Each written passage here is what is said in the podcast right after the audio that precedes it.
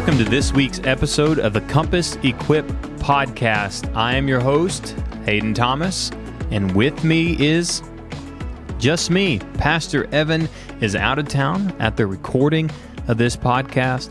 We always look forward to having commentary from Pastor Evan, but this week you just have me. But the voices may change, but the mission never does. At Compass Bible Church, we exist to make disciples of Jesus Christ by reaching people for Christ, teaching people to be like Christ, and training people to serve Christ. And everything we do here at Compass, including this podcast, is to fulfill the mission of reaching, teaching, and training. Church, this last week we spent another sermon in our series entitled Kingdom Happiness. This week in verse 4, we were talking about those who mourn. And so if you'll follow along with me in the text, Matthew chapter 5, verse 4, we read, Blessed are those who mourn, for they shall be comforted. And the preaching point, the main focus in this text is simply this that kingdom happiness belongs to people who grieve over their sin and turn to Jesus for forgiveness, for they will be comforted. And in this sermon, we focused on three points. The first point was to allow mourning to lead you to repentance. It seems paradoxical, but if we want the comfort that comes from God, if we want allowance of the kingdom happiness that He promises for all of His children, we should mourn our sin. We should mourn the brokenness when it comes to our relationship between us and God, and then we should turn from it. It should lead us to repentance. And that, my friends, will lead us to kingdom happiness because our position has now been changed from an enemy of God to a friend of God. And that is point number two. You should rejoice in your renewed position. There are many things to mourn about in the Christian life. There is so much for you and I to still be concerned with that should still grieve us. But the one thing that we shouldn't grieve about, the most important thing that has changed in our life that will change our eternity, is we are now rejoicing in our renewed position. We no longer grieve because of our broken relationship with God. We may grieve over uh, many, many other things that are sinful, that even in our own lives should cause us to grieve because of our own sinful disposition. But the one thing that we should always be brought back to is the rejoicing that we have in our renewed position with God the Father and our admittance into the kingdom of heaven. And then finally, the final point in this sermon was that we should anticipate comforting and encouragement. There are a lot of ways in the sermon, and we may get into some of those details in a moment, that should bring us the comfort and encouragement promised for the Christian in God's kingdom but we should anticipate it because we know it's there. And what we talked about in the sermon is this is primarily an eschatological comfort. This is a comfort that is coming at the end times, is coming at the return of Christ because we see the verb tense even in verse 4. Blessed are those, that's a present tense. Blessed are those now. Happy are those now who mourn for they shall be comforted. That future tense there, they shall be. It's not something that we're going to have now in all of its glory, in all of its totality but it is something that we shall have in its fullness, manifested in full glory, the comfort that we will have at the return of Christ. And so, as we dive in a little bit more there, I'd like to show us in a couple of Old Testament passages how we. Uh, how Scripture applies these three points and what we can learn from those, particularly from the life of King David. And so, you can put your eyes on. If you're listening to this in the car, just listen to these verses first from 2 Samuel 12, 1 through 3. In 2 Samuel 12, 1 through 3, we have here uh, the instance after David, King David, had committed adultery with Bathsheba, gotten her pregnant, and then put Bathsheba's husband, Uriah, on the front lines to be murdered so that David's sin would not be found out. And sure enough, nothing escapes God's uh, sovereignty, nothing ex- escapes God's purview. He knows it's happening. And so God had sent uh, Nathan the prophet to David to show him just how wrong he was. And this is what it says in, uh, in Samuel there in the text, 2 Samuel 12, starting in verse 1. And the Lord sent to Nathan David And he came to him and said, There were two men in a certain city, the one rich and the other poor. The rich man had very many flocks and herds. The poor man had nothing but one little ewe lamb, which he had brought. And he brought it up, and it grew up with him and with his children. It used to eat of his morsels and drink from his cup and lie in his arms, and it was like a daughter to him. Now there came a traveler to the rich man, and he was unwilling to take one of his flock from his herd to prepare it for the guest who had come to him. But he took the poor man's lamb and prepared it for the man who had come to him. Then in verse 5, David's anger was greatly kindled against the man, and he said to Nathan, As the Lord lives, the man who has done this deserves to die, and he shall restore the lamb fourfold because he did this thing and because he had no pity on the poor man. And Nathan said to David, this really important aspect of our own grief over our sin that we should understand. Nathan says to David, You are the man. You're the one. You're the rich one who took from the poor man. You're the one who stole what wasn't yours and took it to yourself in Bathsheba. And you're the one. You are the man. Thus says the Lord, the God of Israel I anointed you king over Israel, and I delivered you out of the hands of Saul, and I gave you your master's house and your master's wives into your arms, and gave you the house of Israel and of Judah. And if this were too little, I would add to you so much more. Why have you despised the word of the Lord to do what is evil in his sight? You have struck down Uriah the Hittite with the sword, and have taken his wife to be your wife, and have killed him with the sword of the Ammonites. Now therefore the sword shall not depart from your house, because you have despised me, and have taken the wife of Uriah the Hittite to be your wife.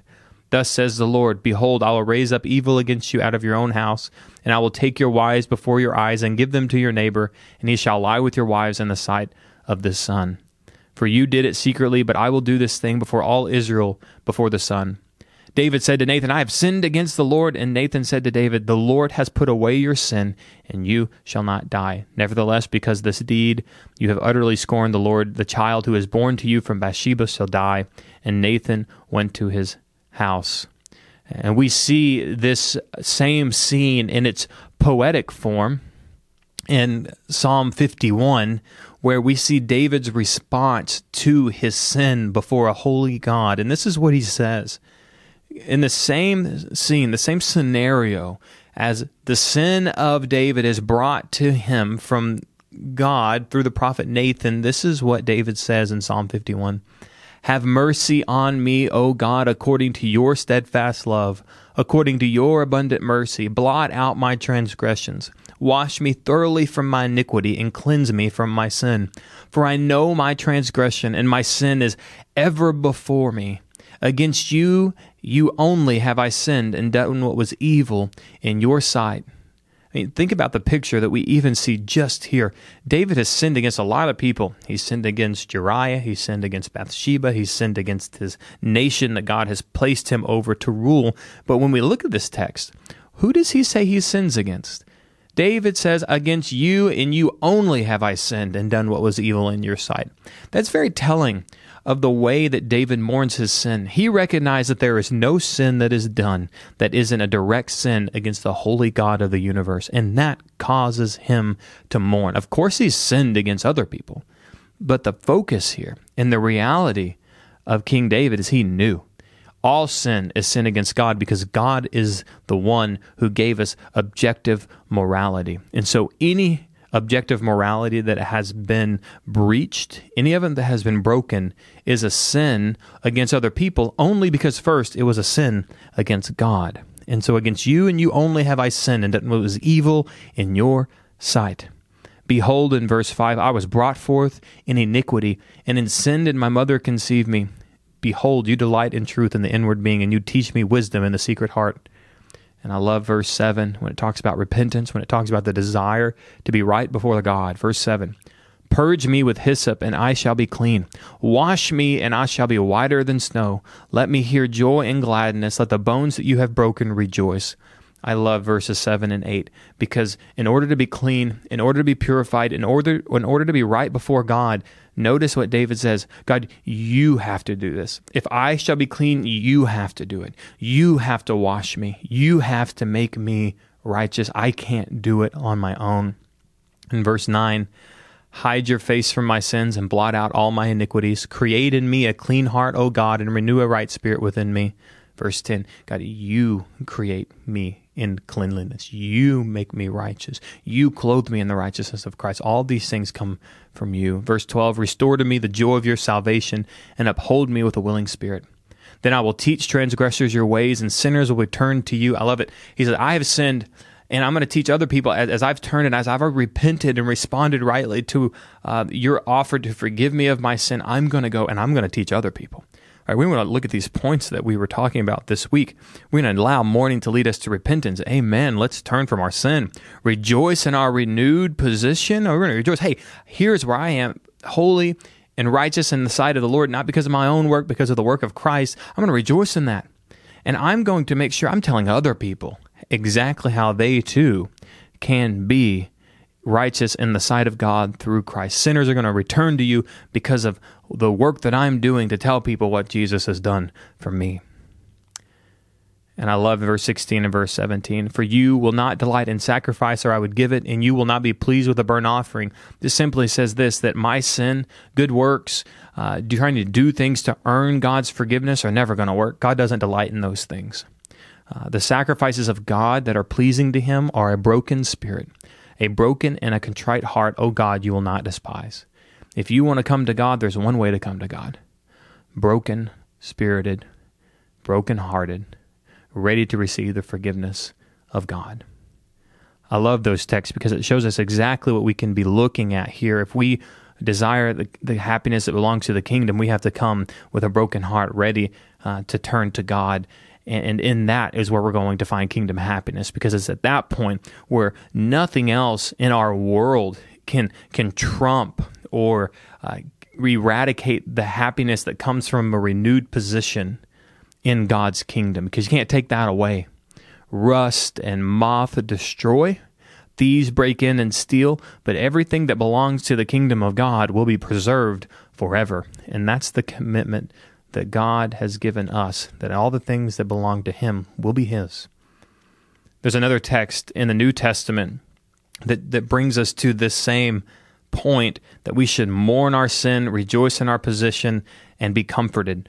And you can find it in James 4 6 through 10. And I want you to notice that it doesn't seem comforting in the way that our world would see it it seems uh, like it can be uh, almost punitive, like we've talked about. It, it, there can be a punishment here. It can be uh, the reality is that God is calling us to do something, and that is to repent. And it says in James 4, verses 6 through 10, but he gives more grace. Therefore, it says, God opposes the proud, but gives grace to the humble. Again, here we are. God chooses those who humble themselves, those who are poor in spirit, those who are mourning. Those are the one that God, the, the ones that God sees, not the, the the proud. He opposes them. Verse 7 Submit yourselves therefore to God, resist the devil, and he will flee from you. Draw near to God in verse 8, and he will draw near to you. Cleanse your hands, you sinners, and purify your hearts, you double minded. Be wretched and mourn and weep. Here it is. You, you understand you're a sinner. You got to purify your heart. You're double minded. You should mourn and weep because you're wretched before the sight of God. And then it continues in verse 9 Let your laughter be turned to mourning and your joy to gloom. There it is again, that paradoxical reality that if you want kingdom happiness, you're going to, if, you, if you're laughing now, in your own way and you're laughing in your own will and you aren't giving a second thought to God, your laughter should be turned to mourning and your joy to gloom.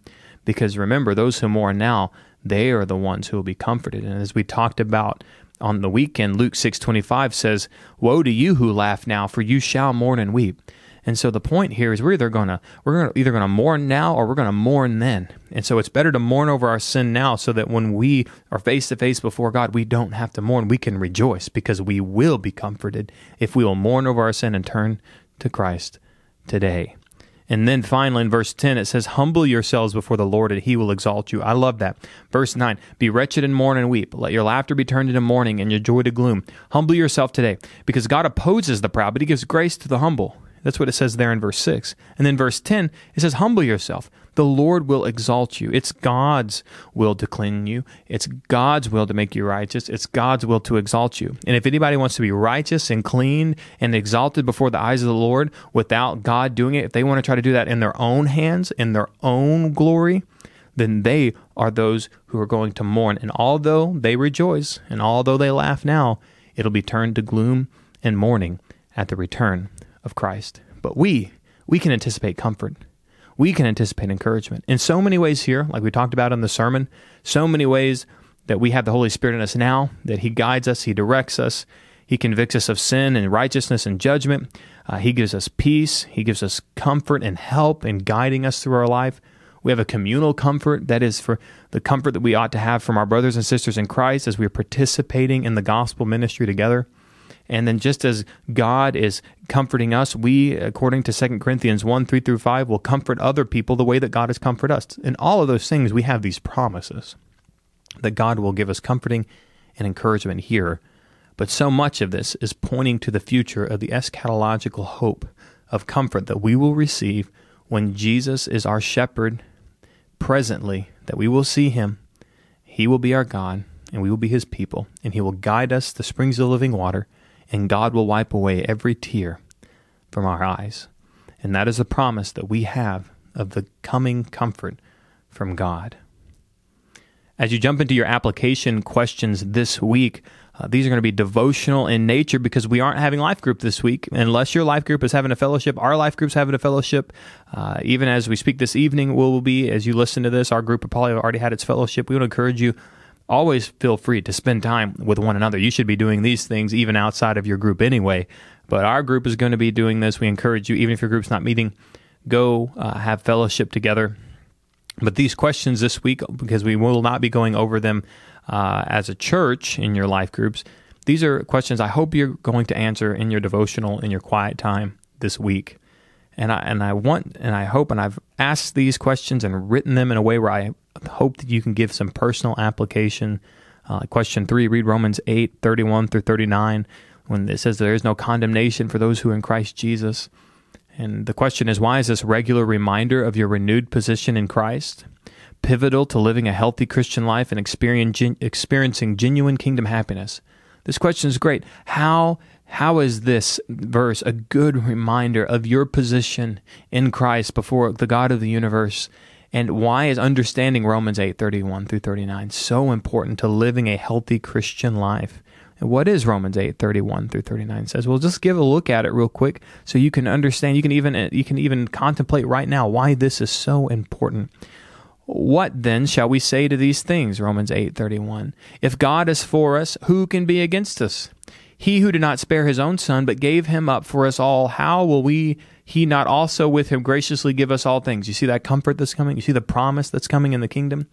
Verse 33 Who shall bring a charge against God's elect? It is God who justifies. Who is to condemn? Christ Jesus is the one who was condemned by God, right? Verse 3 he, 34 He's the one who died. More than that, he was who, who was raised, who is at the right hand of God, who is indeed interceding for us.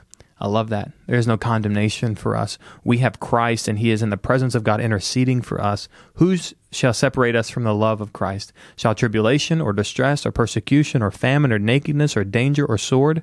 None of those things will separate us from the love of God. And our new position should give us great encouragement to tackle every day through the power of the Spirit to fulfill the will of God to make disciples of all nations and it should allow us, as we focus on promises like this, to live a healthy Christian life and genuinely experiencing the kingdom happiness that God promises His children. So many more questions like this, and I, I pray that you will take time this week to go over uh, these application questions and they would be a blessing to your life. We're going to look now at a some announcements that I, I want to bring before you, and, and, one of the really big announcements that you're going to notice right now because you're probably asking why why aren't we jumping into the DBR spotlight? Well, here's our big announcement that we want to give to all of you. We are starting a brand new podcast, and so instead of doing the DBR spotlight along with the Compass Equip podcast, we are now going to create uh, individual podcasts for both of these. And so this podcast here will just be the Compass Equip podcast. We will be talking through the sermon application questions. Uh, we'll be talking through the sermon and extra sermon notes, and we'll also through the sermon notes be answering worldview questions like why does the Bible tell us to mourn and why doesn't the world mourn the way we do? It's a worldview question. So we're going to spend more time, we're going to lengthen the time that we are going to spend discussing questions from the sermon. Uh, and we're going to then take the DBR spotlight and we're going to make its own podcast called the Daily Bible Reading Spotlight Podcast. And there you will be able, every week, just like this podcast, you'll be able to find on our podcast platforms a longer commentary on the text that we will be reading that week. And so instead of truncating it and making it a small section uh, that we do on this podcast, we're then going to make them both more robust and we hope and pray more helpful for you as we uh, do these podcasts, that they would be more content for you and it'd be useful for you. And that's our prayer. So as we divide up these podcasts and make them their own, we pray that it would equip you better to apply the sermon and to also spend some more time helping you walk through your daily Bible reading each day. So that's a big announcement. We hope you're excited about that. But on some other announcements, we have we have our life group off week this week. Again, just reiterating that reminder: the spring break. We have no midweek. Uh, no adventure club, no students, uh, but we want you guys to all hang out uh, outside of this. But we just want you to remind you if you show up here on Wednesday, you may be the only one here, and you're welcome. But there's probably not going to be a lot of other people here with you. And then we have our prayer night on March 19th from 5 to 6:30 p.m. We love packing out our auditorium to pray together, and we got a lot to pray about. We have a lot of things to pray about this month. April is packed full of gospel opportunities, and we need our church together praying for all the things that we have coming up like our church-wide outreach, like Good Friday, like our Easter services, like our Family Matters conference, like our baptism services, like the opportunity we have during this time of Easter where people are open more than uh, regularly to hear the gospel. We need you to come to our prayer night so we can start praying for these things now that God would answer us according to his will. So we invite you to that. With that, we have our women's fellowship coming up on March 25th. Churchwide Outreach April 1st. It is not April Fools. It's going to be April Gospel Outreach Day. So April 1st from 9:30 uh, to 1 p.m. We're going to be out in our community inviting people to church and sharing the gospel. And as always, I want to remind you of our Easter weekend services: Good Friday 4:30 and 6 p.m. and then Easter Sunday 9 and 11 a.m. with a great Easter celebration right after that. We want you to focus on inviting people to come hear the gospel of Jesus Christ at these services. And then finally, we, we have two, two last announcements. Our Family Matters Conference, we have 270 people so far registered for this. We hope to hit 500, and we want to see 500 souls here who are at this Family Matters Conference being equipped how to lead their homes the way that God desires. It's on April 15th. A lot of great speakers who are coming, a lot of great godly people who are going to speak on these areas of parenting, marriage, finance, and conflict management plus a breakout for your teens. We want you to be there. You can register at compasshillcountry.org. It's $10 per person from sixth grade on up. And anyone under sixth grade, they are registering for free, and we will have childcare for them as well.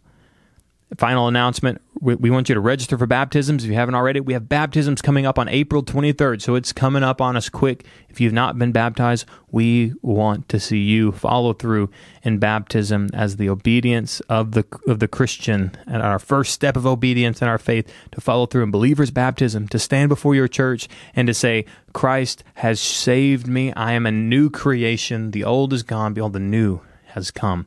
So if you have not registered for baptisms and you've been saved, we encourage you to do that for our April 23rd baptism service. All right, Compass, we do pray and hope you have a wonderful spring break, and we look forward to joining you again this weekend.